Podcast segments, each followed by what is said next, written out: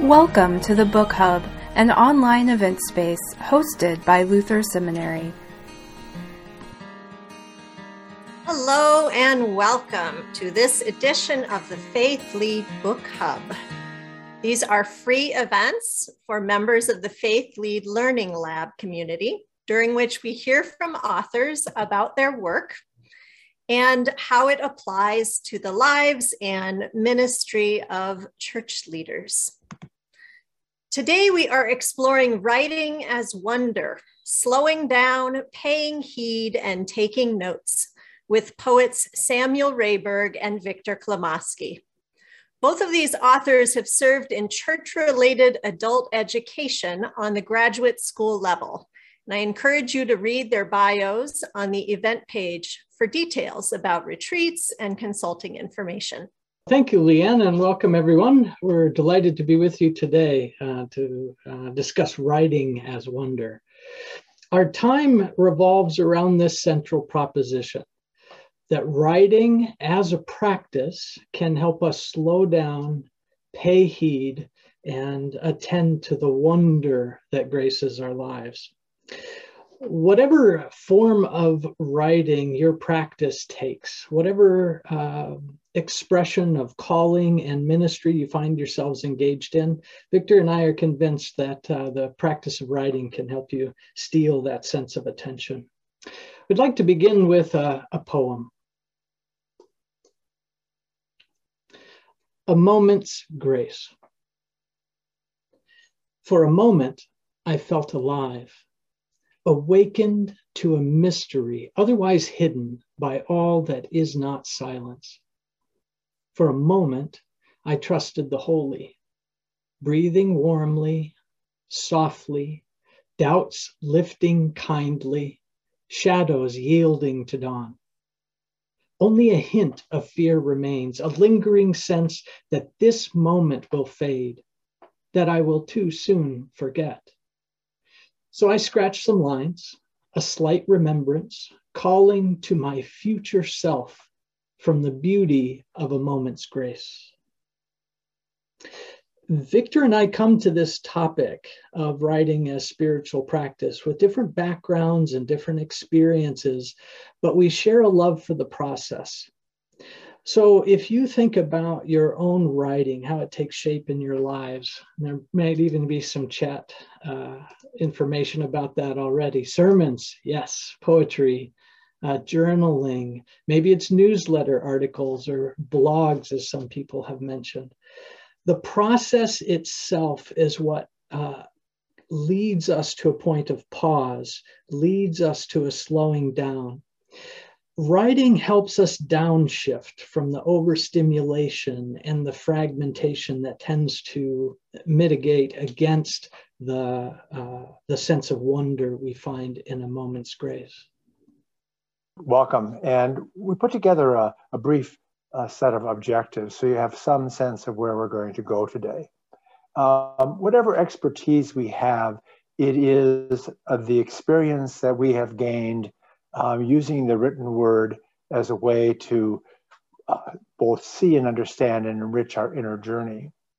And so we're going to use examples for our own writing to illustrate uh, the nature of this important spiritual practice.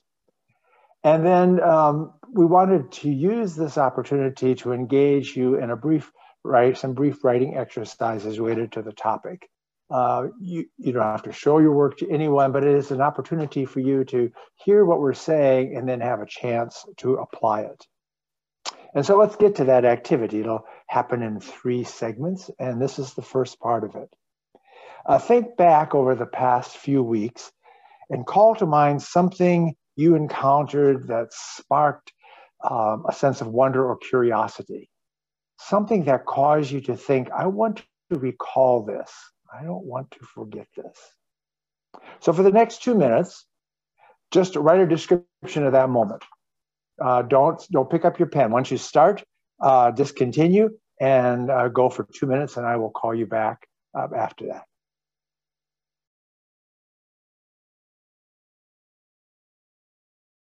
So one of the things you might have discovered as you're doing this flash in time is wondering whether you really have something significant to recall, or um, if you are using the right words or finding the right expressions, uh, and that maybe you really don't like this thing called writing at all. These are just the various obstacles we tend to face in developing and sustaining a writing practice. It is the burden, the curse sometimes of our internal editors who are all, always judging the quality of our work. Writing as a practice is not about creating perfect first drafts or getting it exactly right. The practice is about getting us to slow down and pay attention to how the mystery of life and God's movement in that life is manifesting.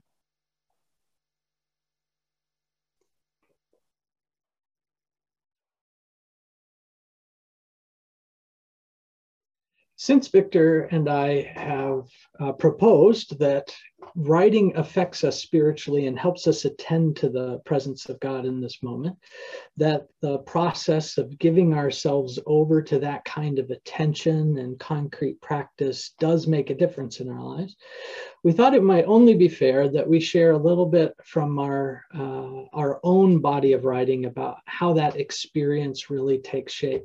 And as we tell our stories and as we share our writing, we can see a number of you are poets or practice in writing prose.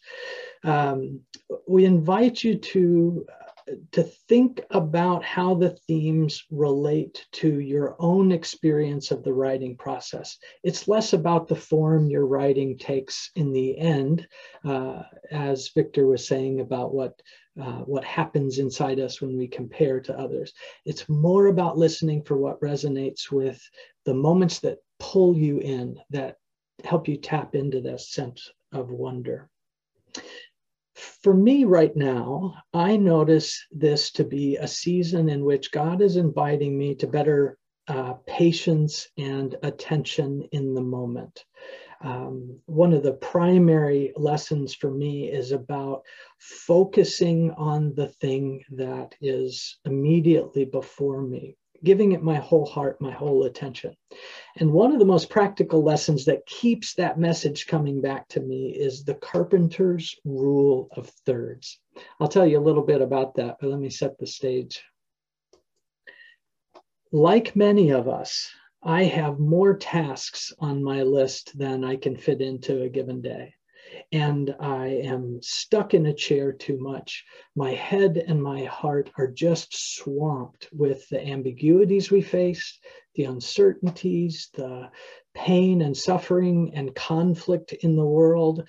And all of this stuff is just swirling in me. All of that stuff I carry into those moments when I'm trying to launch my daughter into college, when I'm trying to listen to someone deeply as a spiritual director, when I'm trying to solve a problem or attend to some project before me. I want to live with a heart and mind more attuned to the moment. I want to live more patiently, more carefully, more gently in the world. And uh, the Carpenter's Rule of Thirds is, is helping me uh, find a handle for that. The Rule of Thirds is this when a carpenter goes about a project, the ideal is to spend one third of your time preparing the project. So that's setting up the shop, arranging the materials, uh, planning out your steps. The central third of the work is the actual doing that that is the window for the project itself that's when you're making sawdust or wood chips or progress on whatever it is that you're building the final third equally as important is clearing and resetting the workshop. And this rhythm together is uh, is a wholeness that differs greatly from my usual rhythm.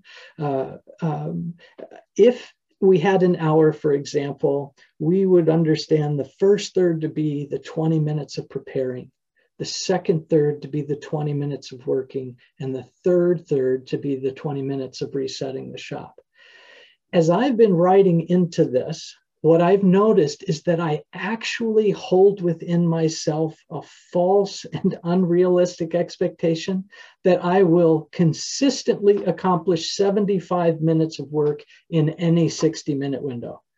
So, is it any surprise that I become frustrated when things don't go smoothly, that I carry a tension in my chest and clenched jaw when I'm I'm pretending I'm capable of the impossible.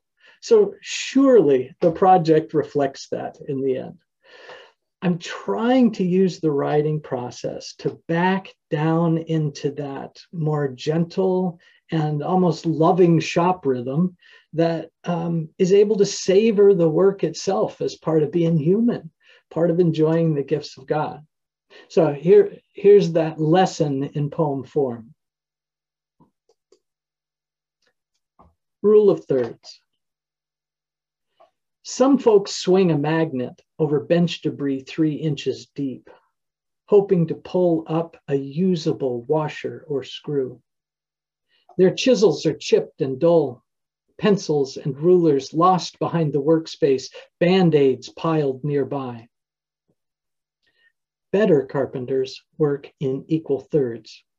First, preparing a workspace, then the project doing.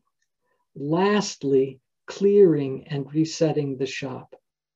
There is sacrament in this way, and far less patching and sanding.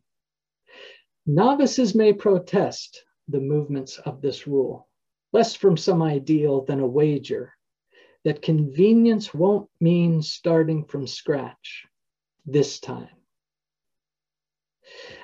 as Victor and I talk about this writing process, the thing that comes back to me again and again is that I want to remember. And something like a chance to sit and reflect with an idea, to craft it eventually, revision after revision, uh, into something I can remember. It helps it, it helps the moment stay with me. It helps me remember that moment of grace and do something with the response I have to that invitation from the Spirit. I do wonder what really helps us slow down and pay attention. And for me, as I've sat with that question, it, it, seems to revolve around two central ideas. The first, that I need to moderate my expectations, and the second, that I need to trust the process. I really do have to come home to the idea that there are only 60 minutes in an hour. I, I need to feel that in my body and act accordingly. Um, I need to have some moderated expectations about my writing as well. That the volume of my words won't be won't ever be as many as I wish I could have accomplished. The quality of my words in every iteration will not be perfect. And most important for me, uh, I, I need to moderate my expectation about how long it takes me to find my words. Um, there's a patience in that. And if I can adjust at the level of, of um, my, my expectations, it's a gentler beginning for me. The second piece is really about trusting the process. And this is where the image of a, a wise old car- carpenter comes from me that there is a rhythm to that work that is similar to our writing process. We're stepping into a river that's bigger than us. Can we can we work in a spirit of abundance and flow rather than some desire to control and create and manufacture? Can we use our words to follow where God is leading? Can we dare to to just write, like Victor was saying, to let that pen flow and see where it goes. I have continued exploring this kind of idea of uh, trusting the process, and it it comes to me in another aspect of a, a, project in that in that moment when the still small voice in you says slow down be careful. And i don't know about you but very often i can stomp right past that voice. And it costs me in the end. It, it costs me like the box of band-aids cost the uh, carpenter with the debris everywhere. Yeah. so this is level-ish. Level isn't ish any more than plumb and square mean close enough. Level is sure foundation for any stone or wall to follow. From pyramids to condos, level holds the reference for any at the craft. In the moment when the bubble is just a titch off, what limps within me that I shrug and press on? What makes me concede to the next imperfection? Whether hurry, clumsy, or want of mindfulness, every future cut will bear witness to this moment's choice. The line is not a suggestion. I wonder then what helps you get closer to your own sense of level, especially in the writing process. Maybe it's a little bit like the writer's rule of thirds, that you have one third of your time to set the space, prepare the environment so that you are bringing your most attentive self to the front. The second might be the prayerful reading or writing, whatever it is that is your work in that moment. And the third, resetting the space, blessing it, emptying it so that it's ready for you when you return. Before Victor takes up uh, some of his own writing practice, let's turn back a bit to the description you dropped, uh, you jotted down earlier. We're going to give you a few minutes, and we'd invite you to respond to at least one of these three questions in connection with that original moment of wonder.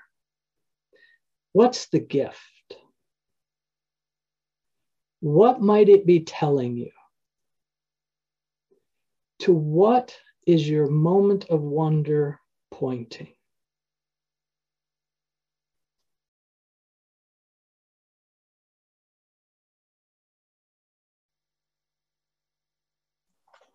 I love looking at some of the comments that you are you are offering, keying off of, of Sam's uh, own adventures in our carpentry and forest management and uh, living with the reality that an hour is indeed 60 minutes, not 75.